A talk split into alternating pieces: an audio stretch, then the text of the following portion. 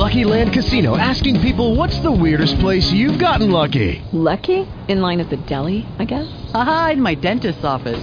More than once, actually. Do I have to say? Yes, you do. In the car before my kids' PTA meeting. Really? Yes. Excuse me, what's the weirdest place you've gotten lucky? I never win and tell. Well, there you have it. You can get lucky anywhere playing at LuckyLandSlots.com. Play for free right now. Are you feeling lucky? No purchase necessary. Void where prohibited by law. 18 plus. Terms and conditions apply. See website for details. Blog Talk Radio.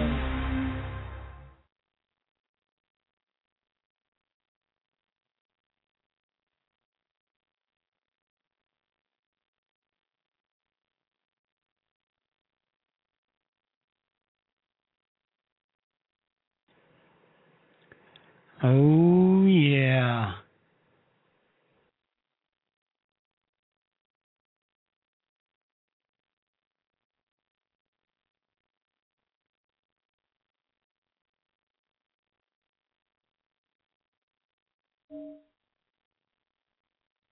All right, folks. While the theme music cues up, we'll start talking right now.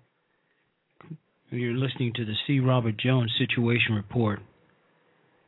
The calling number is 347 884 8500. And in just a minute, we'll kick this show off. We'll get it started the right way. Son of Islam, son of America, President of the United States, our Commander in Chief, Commander of the Armed Forces, arguably the most powerful man on the planet right now, President Barack Hussein Obama. He's the man right now. He says that he his job isn't finished. He's got 5 more years to go. Not sure if he's including this year, which is well underway. Maybe he's just rounding the number off. Maybe he's just you know, it's like when person says, uh, "Hey, give me a second. and it's like five minutes. Where did that ever come from, anyway? Give me a second. I'll get with you in a second. I guess people have become so impatient that a second is supposed to be about a minute, two minutes, three minutes. I myself can't stand it when somebody says, "Hey, I'll be with you in a second. Since when did a second become such a very long, long time? When? Barry, in his own words, college acquaintance. If you listen to only one interview uh, in your entire lifetime uh, about this president, you might want to listen to this one. And here's why. The gentleman we are about to say hello to knew Barack Obama back in 1980. Why is that so significant? Because we know nothing about this man. We don't have health records. We don't have a birth certificate. We don't have college records. We have nothing. Who knew him? Where are his friends? Where are his acquaintances from back then, um, 30 years ago? Well, we have one, one man who himself was a Marxist back in 1980. He had just graduated from uh, Occidental College and was attending grad school elsewhere. But his girlfriend uh, attended classes with uh, Barack Obama. And Christmas break 1980, they all got together. And joining us now is Dr. John C. Drew. He's a grant writing consultant from uh, Laguna Niguel, California. Hello, Doc. How are you, sir?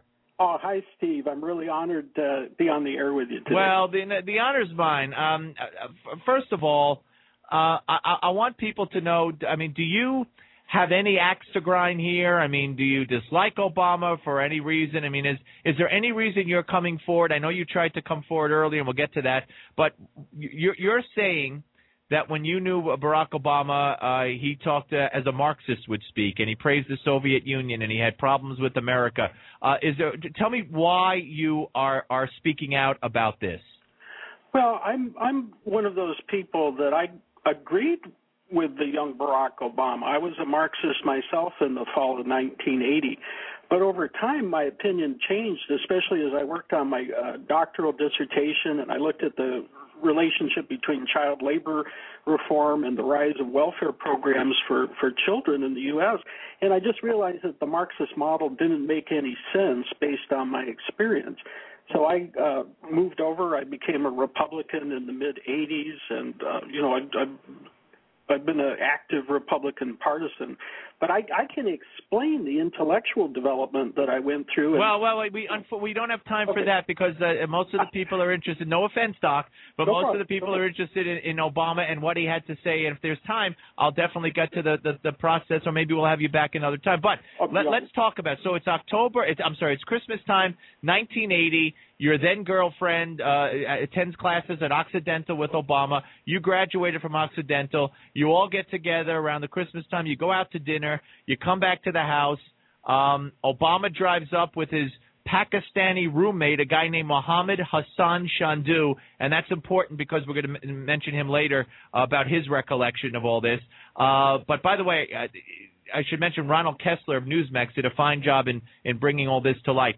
So, what's it like? You're sitting around. There's young Barack Obama. By the way, he wasn't Barack Obama. Then what was he? Barry? No, no. He he told me to call him Barry at the time. Okay, so there's Barry Obama, and w- tell me why why you believe that uh, what he you know that that he was a Marxist back then. Okay. Well, my most vivid memory is how insistent he was in arguing a Marxist Leninist point of view. I, I was arguing a, a more moderate Marxist view that just said that even though a lot of Marx's ideas were correct, it was implausible that we would ever see a revolution led by the by the working class to overthrow the elites. And Obama did not buy that at all.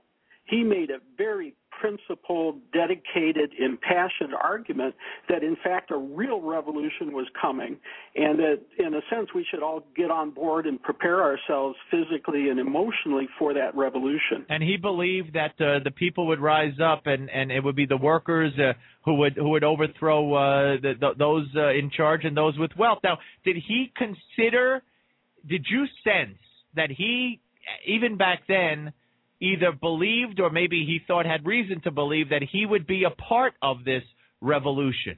Oh, that was assumed. We assumed that there was going to be this huge revolution, and after it was over, we would be the guys on top. You know, we would be the guys making. All right, but that's you. That's we, you guys collectively. But did you sense from him the narcissism that that I see today? Was he speaking as one of the people, in your view, that that that was going to either pull it off, help pull it off, or emerge from it all?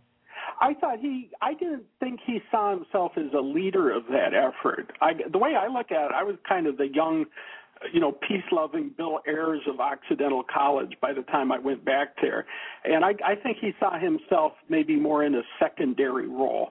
Uh, he he didn't strike me as that ambitious or that studious at the time. Yeah, and so okay, so he wasn't ambitious at the time, was uh, but but the the uh, the, the revolution that he saw coming, uh, this fit in with uh, some other remarks he made about the United States, uh, where you you say that you you you believe that Obama perceived America as the enemy. In what sense? Uh, he definitely saw America as the enemy. He believed that the ruling elite had rigged our economic system so that it caused people to be poor. And it, it was immoral and it was wrong. And the only way you could tip things back so that we all uh, could enjoy a more prosperous lifestyle was to redistribute the wealth. Well, read. So he he used that term back then, or something of that nature. Uh, well, that that was the gist of being a Marxist at the time, and, And- you know, and- the, yeah. you know, and, and and the thing I remember most vividly is when I would contradict him and say that you know that wasn't in the cards. Uh, it it didn't slow him down. Didn't slow him down. We're ta- we're talking to uh, we're talking to Dr. John C. Drew, uh, who is a grant writing consultant now in La- Laguna uh, uh, Niguel, California, who um, knew Barack Obama, had occasion to sit down with him back in 1980 um, when Obama was at Occidental College, and uh, John Drew, who was a Marxist at the time, believes that Obama was a Marxist. Uh, he also, also, in addition to, um, by the way, before I get to the Soviet Union, did he believe that the problem? uh, What you say he viewed America as the enemy for the the reasons you stated. Did he did did he get racial in any sense? Was it because, well, you know, America treats its its its poor poorly, or its its you know its bottom class poorly? Was there a racial uh, inference or racial uh, specifics at all? Well, that's the funny thing that I'm I'm still trying to work out in my mind because I I have to say truthfully that I did not see in the young Barack Obama any hatred of white people. Uh, I didn't notice any racial uh, animosity in what he was doing. My my sense of him is that he was a pure Marxist socialist, and I didn't see him thinking in terms of race. And uh, so I, I I just think that's that's surprising you know, given what he wrote in Dreams of My Father, but it never once occurred to me that he had any animosity towards white people. Right, because in Dreams of My Father, he did express uh, that animosity. Yeah, a profound, uh, you know, Yeah. like he tells that story about the black guy that peels his own skin off. Yeah, And, yeah. But I, I just didn't, I, I saw no evidence of that in the young Barack All right, Obama. let me ask you about the comments uh, regarding the Soviet Union. And we should point out this is all taking place. What was your exposure to Barack before we get to the Soviet? Was it that one night after dinner, or was this a, a couple of times within the Christmas vacation in, in 80, or what? Well, it was it was the one night uh, Christmas vacation, and then I saw him again at a at a party in June in Eagle Rock, California. What's crucial, I think, for me to get across though, is that Barack Obama was part of a larger cultural system, and I had been one of the leaders. I, I actually established the Marxist Student Association at Oxy in 1976. I did a thesis on Marxist economics, and I was the founder of the anti-apartheid movement on campus. So for my girlfriend at the time to tell me that Barack Obama was one of us was highly significant. Right. All right. Now, And very unusual for a sophomore at Oxy. on to the Soviet Union. Um, While while he, while he considered uh, the American elites uh, and America as the enemy, uh, you say that he had some uh, kinder things to say about the uh, the Soviet Union. Yeah, we we all saw the Soviet Union as perhaps a, is a is a better model of where the United States would go, and you see the same thing in Alice Palmer's comments uh, after she visited uh, the Soviet Union and took part in you know one of their preliminary sessions. There was a sense that the Soviet Union was a more advanced society, and even though it had made mistakes under Stalin, uh, there was there was still greater equality over there, and it was a better model for us than what we saw with our existing U.S. government. So what did he what did he say? What do you remember him saying about it? I, I, I don't remember any particular words on that. You, I thought, I thought uh, well, you you weren't quoted here, but you did uh, in the article written by Ron Kessler. You said that, and I'm not trying to put words in your mouth, but just comment on what he wrote. He said that um, that uh, you you you believe you remember that he he thought that perhaps the Soviet Union was misunderstood and was doing a better job for its people than most realize. Is that accurate?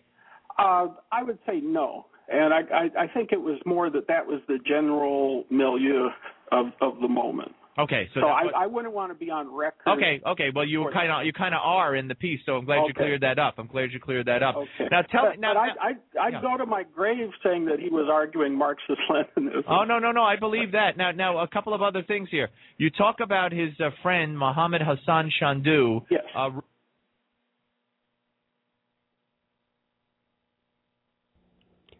I'm John Drew. I'm a political scientist.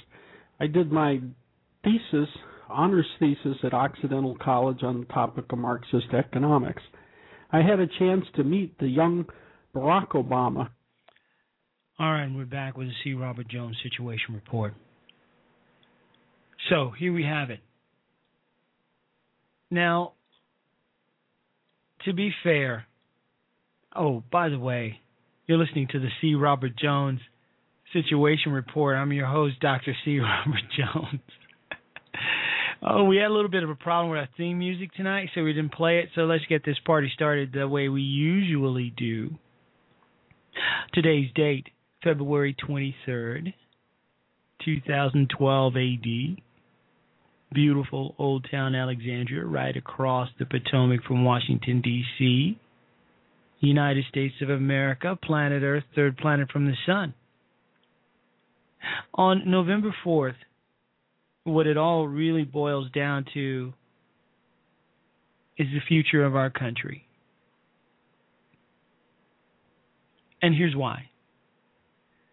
When I started this radio show uh, a little more than a year ago, I wasn't thrilled about uh, Barack Obama's presidency, but it was hardly a, a grave concern to me. I didn't like his track record. I didn't like his lack of meaningful experience.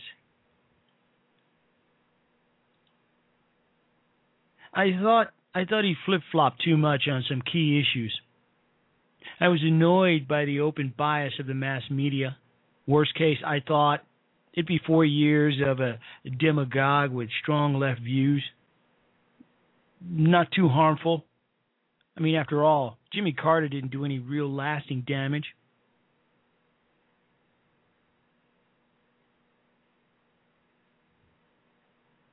We can live through that, I said.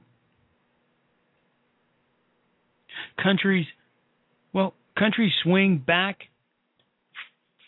swing from right to left and back all the time. It's a cycle. I talked about it on Annie's show a couple of days ago.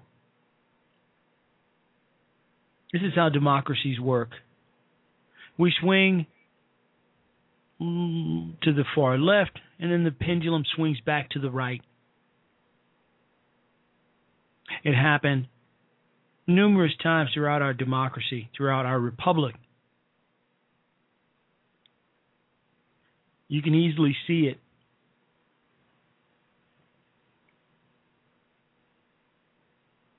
Just a few weeks ago, I wanted to keep it light and funny. I pointed out things like the, the fact that the change, the VP pick, had been a senator for 35 years, but the guy wanted change.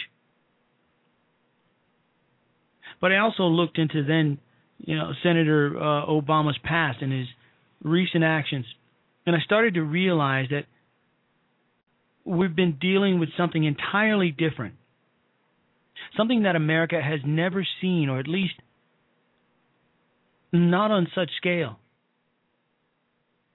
It's been almost like unclogging a sink. You open it, you take something out, then you take more. And what starts coming out after that makes you wish you'd never opened the damn sink in the first place. Forget change. How about close relationships with people involved in international terror or or the laser sharp focus on indoctrinating our children. Obama theme songs, Obama's Lord, Obama's God, all hail Obama. Or the laundry list of even of every modern day tyrant openly expressing support for our president. Hugo Chavez, just to name one. Or the persistent suppression of free speech. Or going for 20 years and bringing children into a church that openly promotes hate of white people, just as openly supporting Hamas and condemns our own country on a regular basis or campaigning for a, a radical or radical Islamic ties.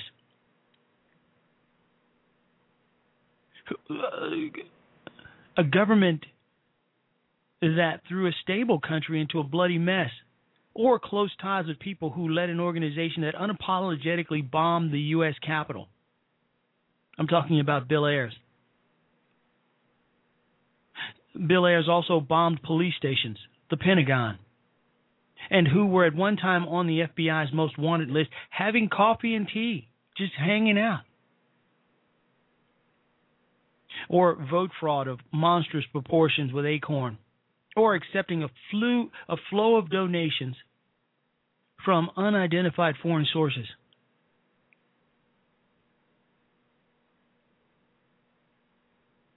Praise Obama. Praise Obama. Peggy Joseph took her daughter out of school early Wednesday for this. Her emotions ran high following Obama's speech. It was the most memorable time of my life. I, I, it was a touching moment because I never thought this day would ever happen. I won't have to worry about putting gas in my car. I won't have to worry about paying my mortgage. You know, if I, if I help him, he's going to help me. That sentiment flowed throughout this great nation where people were expecting that if they elected a president who believed in spreading the wealth, well, you know the rest. On the afternoon of April 1st, 1983, Barack Obama, who was then a senator at a senior at Columbia University, made his way into the Great Hall of Manhattan Coopers Union to attend a socialist scholars conference. There, Obama discovered his vocation as a community organizer as well as a political program to guide him throughout his life. Now, the conference itself was not a secret, but it held a secret because it was there that a demoralized and frustrated social movement largely set aside strategies for nationalization and turned increasingly to local organizing as a way around the Reagan presidency. In the early 1980s, American socialists discovered what Saul Alinsky had always known. Community organizing is a euphemism behind the advocates for radical visions of America that could advance their causes without the bothersome label of socialist which would draw adverse attention to their efforts. Now, why is this important? Why is this all important? Does it matter whether the president is a socialist or not? Well, of course it does. Obama believes in spreading the wealth, the redistribution of wealth. And quite frankly, folks, that's not good for anyone. The redistribution of wealth means that he, the president, in his administration means to take, to steal through taxes and other means from you in order to give to someone else. Now, I know a lot of you out there say, well, all he really wants to do is tax the wealthy. He wants them to pay their fair share. And then he wants to use those funds that the rich exploited, uh, how, exploited the, the masses to get, to benefit citizens everywhere. It's a noble thing. It's a good thing. Because we know those evil corporate giants who make all of that money, anyone over 250,000 a year, don't deserve it. They didn't earn it. And so what if they did? There are other people who need that money more. There are those who need more. I made the analogy not so long ago. I own two vehicles. But, of course, I can only drive one vehicle at a time. Under Obama's idea of redistribution, I should be made to give up one of those vehicles so that a family that has no vehicles could have a way to travel back and forth wherever the hell they want to go. Because to whom much is given, much is to be expected.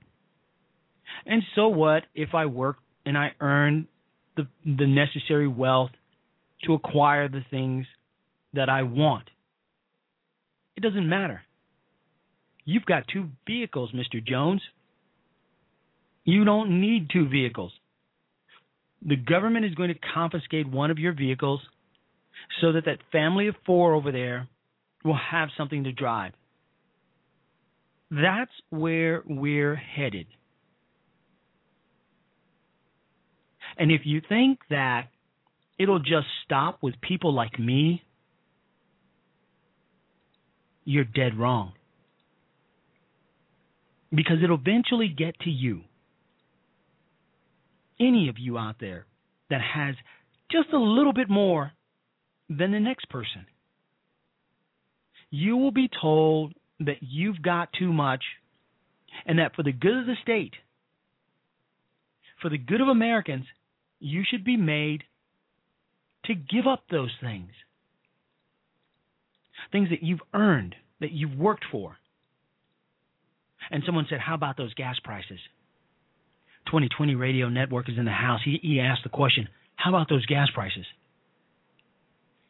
Well, we'll get to that. We'll get to that in just a few minutes.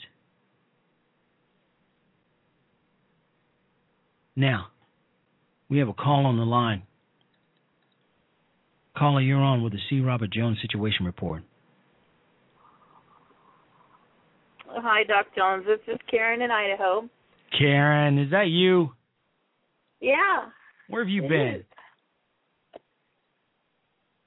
I've been out where it's quiet and peaceful, and I don't have a phone, and it's very quiet. And you've got some goats, don't you? traveling- Yeah. You should be made to get. How many goats do you have? Now, Eleven. eleven. Yeah. How many? How many goats do you need, Karen? Well, it depends on what I'm using them for. Well, what do you use them for? I have. Well, I have one milk goat. Okay, I one goat for milk. You need that. But but no no, no no. Um, the FDA says that you can't you just milk the goat. You're not drinking that, are you? Well, yeah. No, no, no, no, no, no, no, no, no, no, no, no, no. Hell no. You can't drink that goat's milk. You have a permit for that? No, but it's for personal use. Pet I don't use. know. I don't know. We'll have to see what the government has to say about that. The government says I can only use it for pet use. But So what you- I do inside my home is none Mhm. of their business. All right. Well, we'll see about that. so you've got so now we've got some folks in the chat room who don't have any goats. So yeah. and and they and there are a couple of folks in there said they need a couple of those goats. Now, where exactly in Idaho are you? Because Thundercracker here in the chat room wants to know. I'm not in Idaho anymore. Oh, you're just Karen from Idaho. Well, where are you? Well, we can get our hands in- on some of those goats.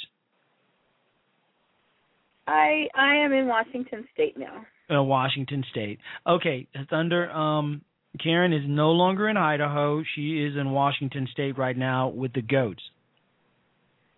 Mhm. All right. Okay. So Karen, would you would you mind holding on for just a minute? I'll get we, we need to get back to you and talk about these goats. Now, are you making goat cheese with that goat, or what are you doing? Yeah. Yeah. All right. Well, the Yeah, government. You know what? I'm not gonna. I'm not gonna. I'm not gonna rat you out. Thank you. But you should know that having unauthorized goats is probably going to be a crime right now. Now, Thunder wants Well- to know. Thunder wants to know where you used to live in Idaho. Approximately. Uh, a little town a little town called Orofino. Orofino. Did I pronounce that It's right? in Yes.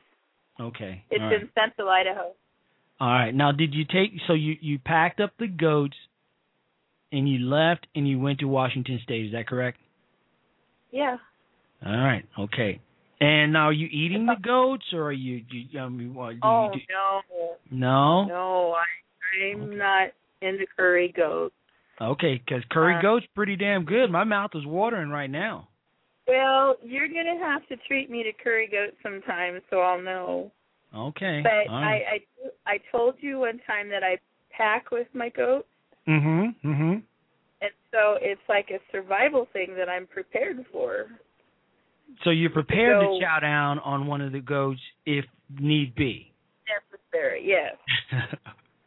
okay, do the goats And have if- names? Absolutely. Okay, so you would chew chew you would chew on little Irving's leg or you know or shank or something a a, a goat shank or what? Would you chew on it? Would you would you, would you have some little uh, would you have some new potatoes on the side with little Irving or Joe or Bruce. Bruce? So you'd have Bruce, Bruce. you'd, you'd have Bruce in a big pan. Obviously, there'll be one of those big tinfoil pans in the oven. You'd uh, you'd, you'd bake them, right? Yeah, you can Yeah. fry the meat like you do deer. Right, right, right. Sorry. Okay, so You you would you fry it or would you bake one? I mean, would you put an apple in its mouth or Oh heavens, no. or what, a I potato, would kind of a big baking potato? from Idaho, yeah. All right, and of course, an Idaho baking potato in the goat's mouth, Bruce, with some new potatoes on the side, maybe those little baby carrots, maybe. Anybody hungry? Because I am. Damn. Anyway, hold hold on. Uh, uh, Go tw- have your raspberry sherbet and leave my goat. uh, yeah, I tell you what, uh, 2020 says that he needs some goats, and Obama's probably going to make you give up a couple of those goats to some hungry families down the road. So if I were you, I'd just claim that you have a few goats less than you actually have. okay. All right, we'll be right back. Stay right there. Don't go anywhere. All right. Karen in Idaho's got some goats. She chows down on them. Oh no, she doesn't, but she does use the goat's milk. All right, we're going to take a short break. We'll be right back, and then we'll get to we'll get to Obama being a Marxist, Indonesia, Muslim schools, Christianity, all of that. And oh yeah, oh yeah, we're going to talk about those high gas prices and what's really going on. Because I got the scoop. I got it. I got it. Anybody ever? Anybody remember that show? That's my mama, where Isaac from the Love Boat would come in dressed in all leather, which is a disturbing thought at this time. Watching Isaac from the Love Boat sashay or strut into the barber shop wearing leather from head to toe, saying, "I got it, I got it, and I got to report it." Does anybody remember that? That's my mama. Yeah, that's the name of the show. Anyway, I got it. And I'm not wearing any leather either. But I got to report it. And I'm going to report it to you. The real reason why those gas prices are so high. All right, we'll take a short break and we'll be right back. You're listening to the C. Robert Jones Situation Report.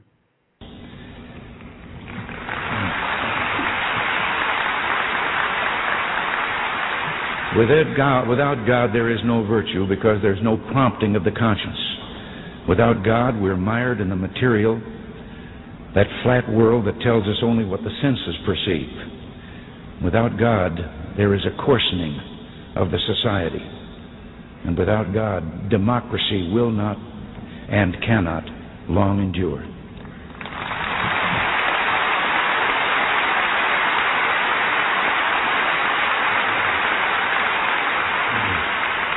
If we ever forget that we're one nation under God, then we will be a nation gone under. I, if I could, if I could just make a personal statement of my own. All right, we're back. I miss him too. Before we get into the son of Marx, which I know a lot of you have tuned in to hear about, I promoted it all day long. Let's talk about the real reason why gas prices and energy prices are so high. I'll get right to the point. The the price of gasoline is so high because the Obama administration wants energy costs to be high. Obama said so himself. He said so. Is anybody surprised? You know, when I was asked earlier about uh, the issue of coal, uh, you know, under my plan uh, of a cap and trade system, electricity rates would necessarily skyrocket, even you know, regardless of what I say about whether coal is good or bad, because I'm capping greenhouse gases. Coal powered plants, you know, natural gas, you name whatever the plants were, whatever the industry was, they would have to uh, retrofit their operations. That will cost money. They will pass that money on to consumers. There we go. You see, the Obama administration wants, no, they have a goal of outfitting every American with a smart car or an electric car, clean energy, or a car, a vehicle where they're uh, phasing out fossil fuel vehicles. It's the reason why the Keystone Pipeline didn't go through. That's the real reason. Obama is is pushing for his version of clean energy. And if we won't go willingly, willingly, he will force us to do so by making the price so high that we won't have any choice. Take cigarettes, for example. I remember when cigarettes were 50 cents a pack. Yeah, I'm just that old. I remember when they rose to $2 a pack. A carton of cigarettes right now, what does that cost? I don't even I can't even imagine what it costs now. Because the powers that be have bored smoking. Smoking is dirty now. Smoking is nasty. We've been conditioned to believe that smoking not only kills, which it does, but that it's a dirty, filthy habit. And because there are those who don't want us to smoke, those in, people in power who make the laws, who make policy, they raise the price up so that it makes it very difficult to want to go out and purchase that item. Well, that's a good example, in my, my opinion, of what's happening with gas prices. Obama wants gas prices to necessarily skyrocket because he wants to retrofit car companies to build smart cars, electric vehicles. Obama told the San Francisco Chronicle in January 2008 that under my plan of cap and trade, electricity rates would necessarily skyrocket. President Obama and his circle want higher energy prices. That includes the gas you need to drive to work, pick up your children, and go to the store. It includes the gasoline and diesel that powers the trucks and trains that bring essential goods to your neighborhood. An ABC News report yesterday said that we could see $5 per gallon at the pumps all over the country by Memorial Day.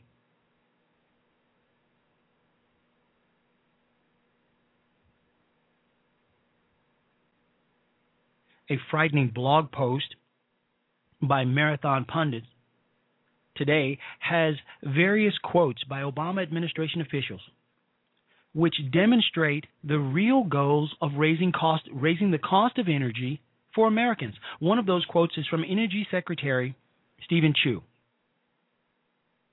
And I quote Somehow we have to figure out how to boost the prices of gasoline to the levels in Europe.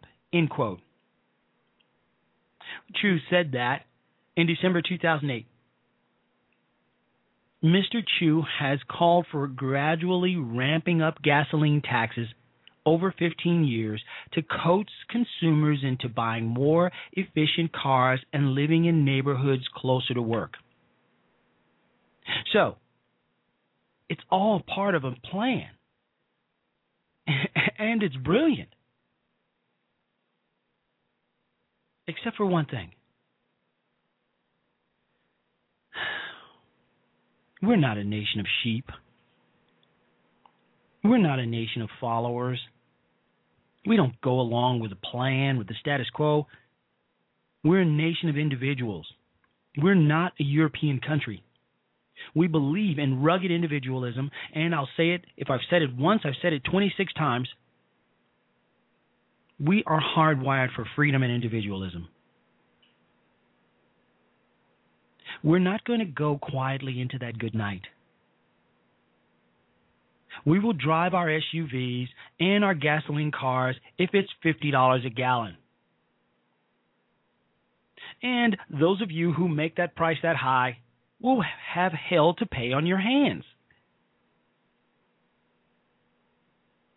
Do you think for one minute on God's green earth that I'm not going to drive my SUV, that I'm going to sell it and get one of those tiny little smart cars I can fit in my pocket or my bathroom? You think I'm going to give up my fine Nissan Maxima or my fine Pathfinder and drive one of those tiny little cars? No. What I'm going to do is organize and get a whole lot of people with me who love our vehicles, our big ass gas guzzling vehicles, to go down to the polling place and vote your ass out of office. And put in somebody who will allow me to, to drive my gas guzzling vehicle unmolested. That's how it's going to work, Mr. Chu and Mr. Obama. You can kiss my ass. You're not going to coach me into driving a smart car. It ain't going to happen. And most Americans who are, especially men, real men, aren't going to drive that little candy ass vehicle. Hell, I'd rather walk. I'd rather walk than drive that damn thing. Who do these people think they're effing with? This is the United States of America still. And if I want to drive a gas guzzling super tanker truck, then that's what I'm going to do. This is why this clown Obama and his minions, they got to go. They got to go. November. Get the hell out of here. All right. Now, let's move on to Mr. Obama. Mr. Marxist. Son of Islam. Let's get real. Son of Marx, an article by Jeffrey Folks from the American Thinker. That's where I got the title from. That's what we're talking about right now. Aside from his childhood attendance at the Muslim school in Indonesia, a school that was selected for him by his parents, Obama has never known or had much interest in Islam. Nor, someone would say, has he demonstrated a sincere interest in Christianity.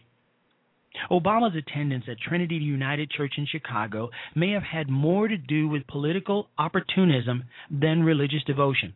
I have said this many times. American Citizen has said so many times.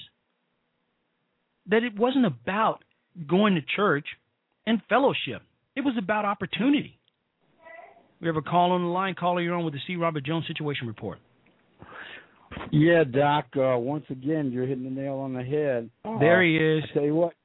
Yeah, it's me. Uh, if, if you could go ahead and make your point about Obama's formative years, yeah, I'd love to hear your take on it. And then I'd like to say what I'd like to say after you make your points. All right, all right. Uh, stay right there, Sarge. Um, Sarge from uh, Rapid Fire. Great show, 4:30 weekdays, I think.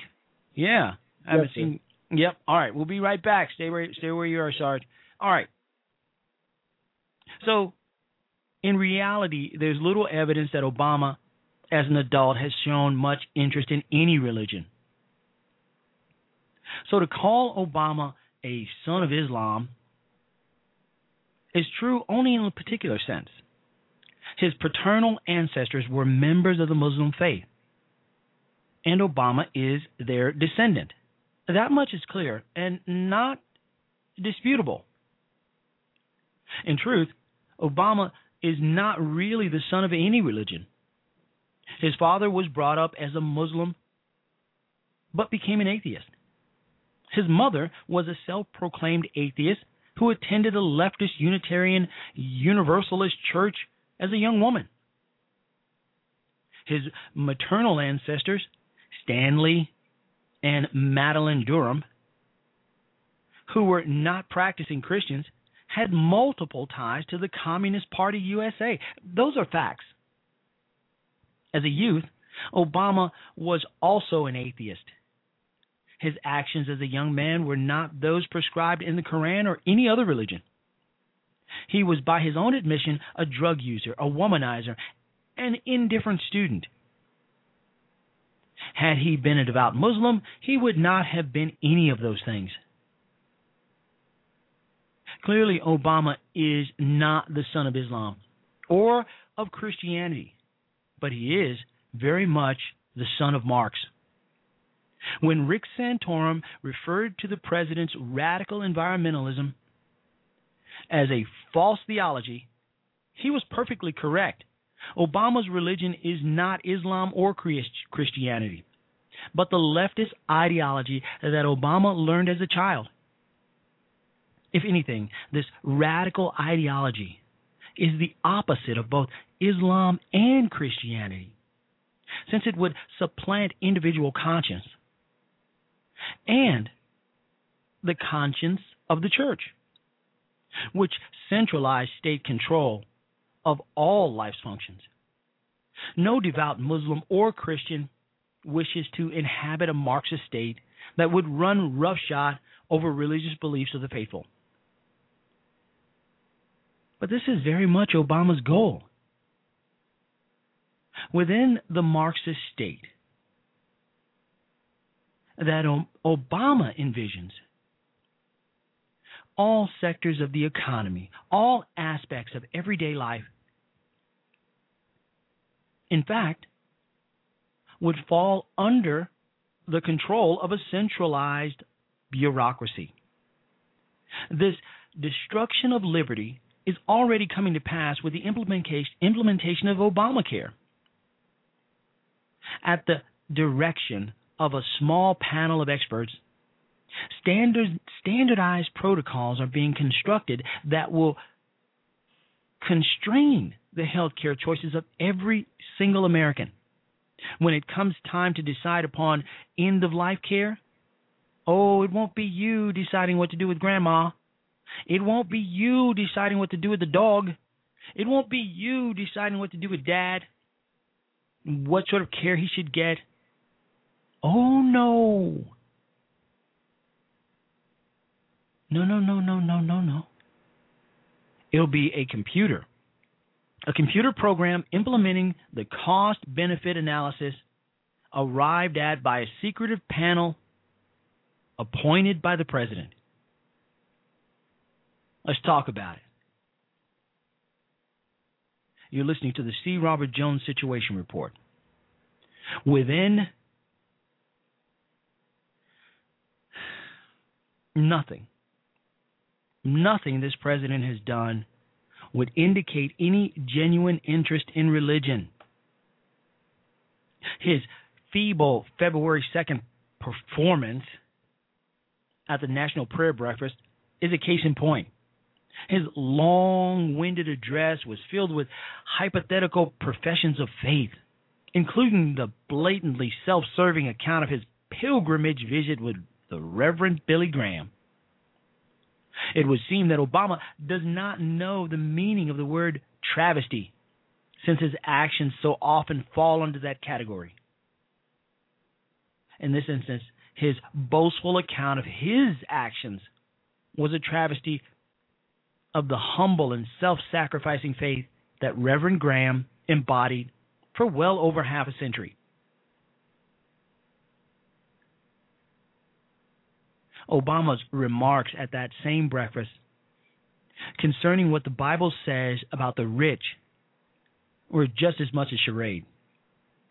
According to the president, Holy Scripture can be cited to support his proposals to raise taxes on the rich. God, Jesus, is telling Obama to tax the rich. And of course, given that many do pe- people think that Obama is above God or sort of God, well, he's just playing up to the crowd. I do not recall any Bible verse that refers to a 30% levy on millionaires or a tax rate surcharge on those earning more than $200,000 per year. The fact that the president would attempt to slip this message into a national prayer breakfast is in and of itself a strong indication of where his priorities lie. This, and, and they do lie with prayer itself, which has nothing to do with class envy except perhaps the suppression of envy as the deadly sin that it is. Even in the midst of his national prayer breakfast address, the president could not resist advancing his class warfare agenda. Where this president has shown a great deal of interest in the wealth redistribution, following the structures of Marx, Obama constantly and reflexively frames his remarks in terms of class warfare.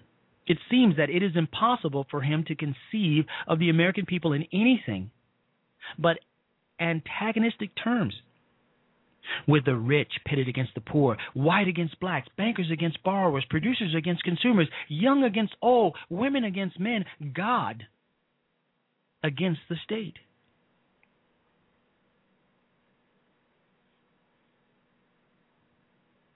For each of these conflicts, or purported conflict, conflicts, Obama's solution is wealth redistribution. Thus, he has ordered the entire federal bureaucracy to pursue those individuals and companies that have amassed wealth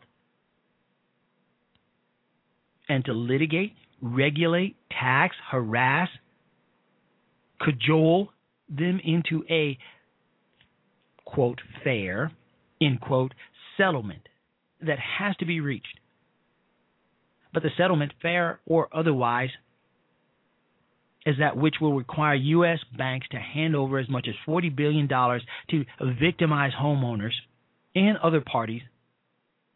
When will this intimidation end?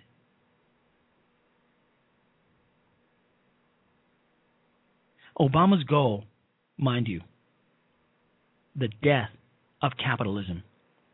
That is Obama's guiding objective. The passion that he has brought to class warfare, not just in the current reelection campaign, but throughout his presidency, is clear evidence of where his heart lies. It does lie not with Islam or with Christianity, but with Marx. Jeffrey Folks is the author of many books and articles on American culture, including Heartland of the Imagination.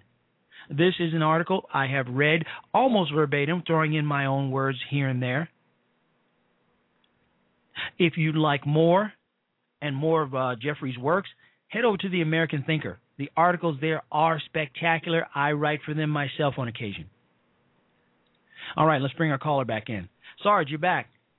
Any thoughts before we take off. Six minutes left. Nope. Uh, Sarge is not available. So we're back. The call in number is 347 884 8500. You're listening to the C. Robert Jones Situation Report. What do you think about that?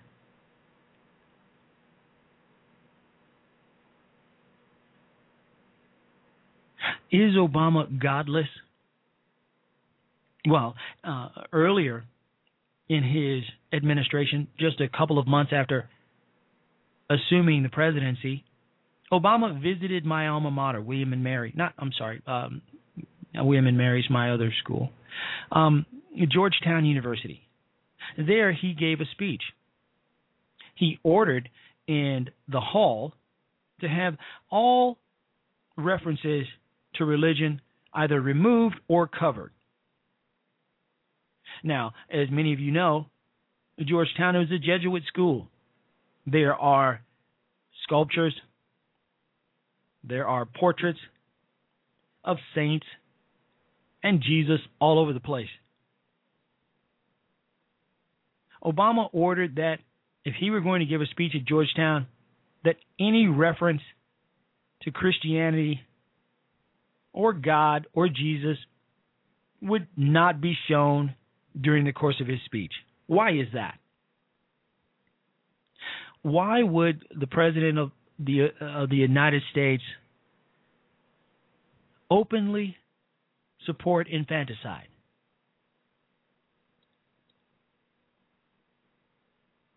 We used to do shows about Obama asking whether or not the president is the Antichrist. No, he's not. He's simply a Marxist. He would like to see the destruction of the United States of America as we know it. He has said so. Numerous occasions. He has openly stated that he would like to fundamentally transform the United States of America. No, to be fair, he didn't say to a socialist state nor a Marxist state. His days in office would have been numbered right then and there.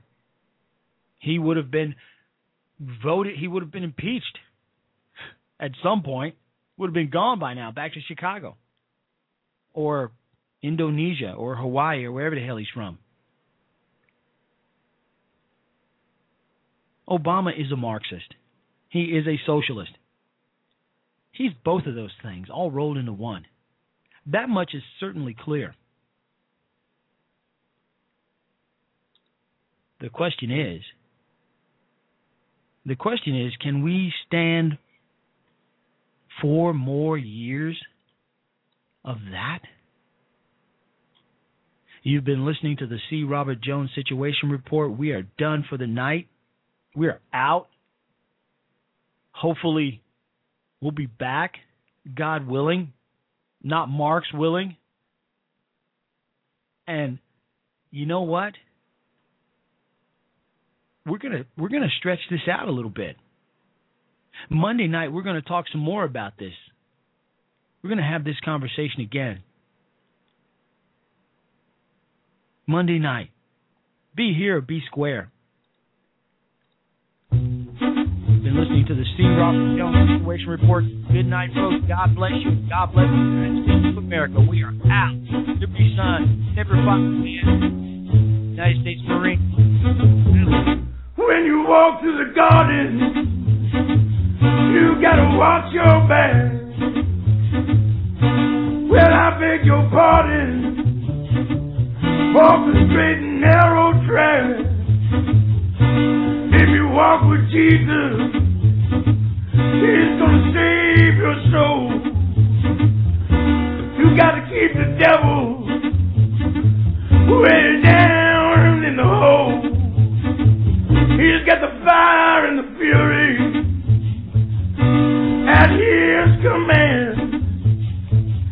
Where you don't have to worry if you hold on to Jesus' hand. We'll all be safe from Satan when the thunder rolls. We just gotta keep the devil way down in the hole.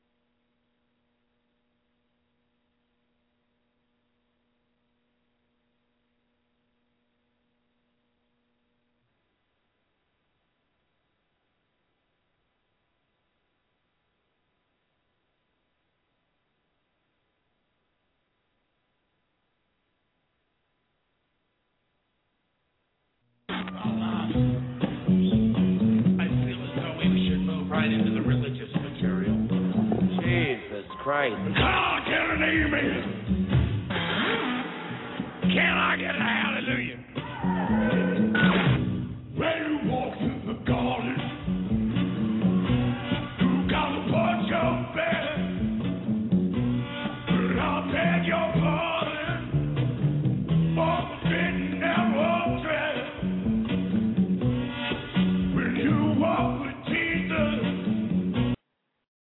Lucky Land slots, you can get lucky just about anywhere. Dearly beloved, we are gathered here today to. Has anyone seen the bride and groom? Sorry, sorry, we're here. We were getting lucky in the limo and we lost track of time. No, Lucky Land Casino, with cash prizes that add up quicker than a guest registry. In that case, I pronounce you lucky. Play for free at LuckyLandSlots.com. Daily bonuses are waiting. No purchase necessary. Void where prohibited by law. 18 plus. Terms and conditions apply. See website for details.